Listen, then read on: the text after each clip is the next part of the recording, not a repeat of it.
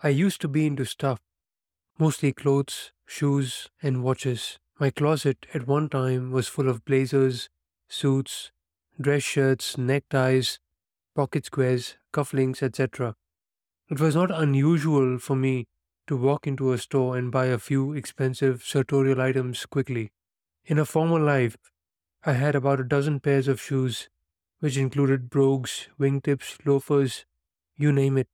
Matter of fact, I remember walking into a shoe store at one point and walking out with a pair of a thousand dollar loafers in the space of a few minutes. Likewise, I used to be into watches, and I prided myself on having a modest watch collection that was beginning to grow. I remember having a list of luxury watches I wanted to get. In fact, I almost bought myself a Rolex on the verge of the last pandemic. For the watch enthusiast, it was a 39mm OP in white dial that has long been out of production. Of course, there's nothing wrong with buying stuff, and no judgment on those who do. For instance, there are those who like to dress up for work and otherwise. There are others who like to collect watches so much that there's even a vintage luxury market for those who collect older timepieces. While I continue to have an interest in some of these things merely as an observer, I am no longer into stuff.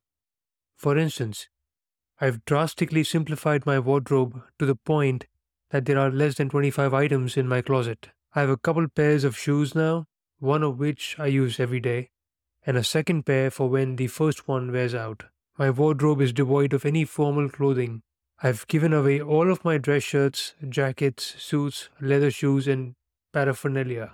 I have saved the watches from my collection to give them away to children in my life for when they get older. That said, this journey has not been about quote minimalism or quote essentialism, but intention. As I share this story with you, I am reminded of a quote by Jasper Morrison, an English product and furniture designer.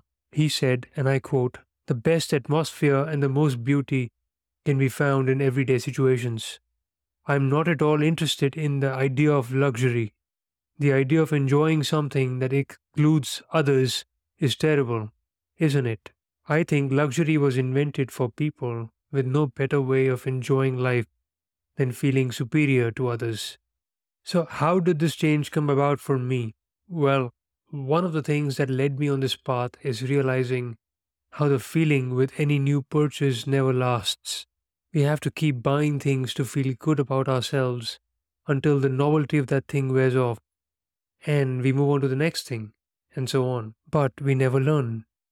Ask any new car owner, and they will attest to that. Not even the smell of the new car lasts. In the end, buying stuff is not about buying stuff.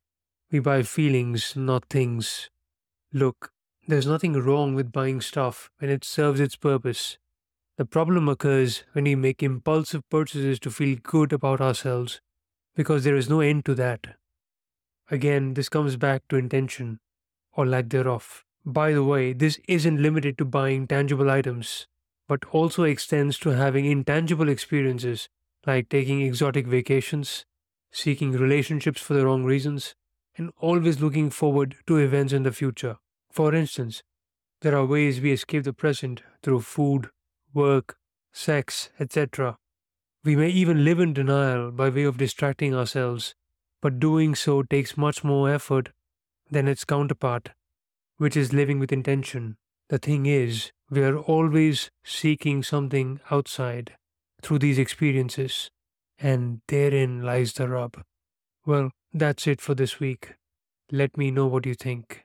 You can send your thoughts, comments, or questions via voicemail. If you liked this episode, please leave a brief review. It will help new listeners discover the show. Let me know when you do, and I'll do a quick shout out in the next episode. If you'd like to get a copy of the transcript, sign up for the Less But Better weekly email. You can find all of the links in the show notes. Remember, we can all be and do less but better. Life is meant to be lived and not to be, quote, done.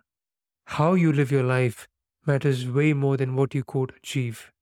It's the only thing that matters.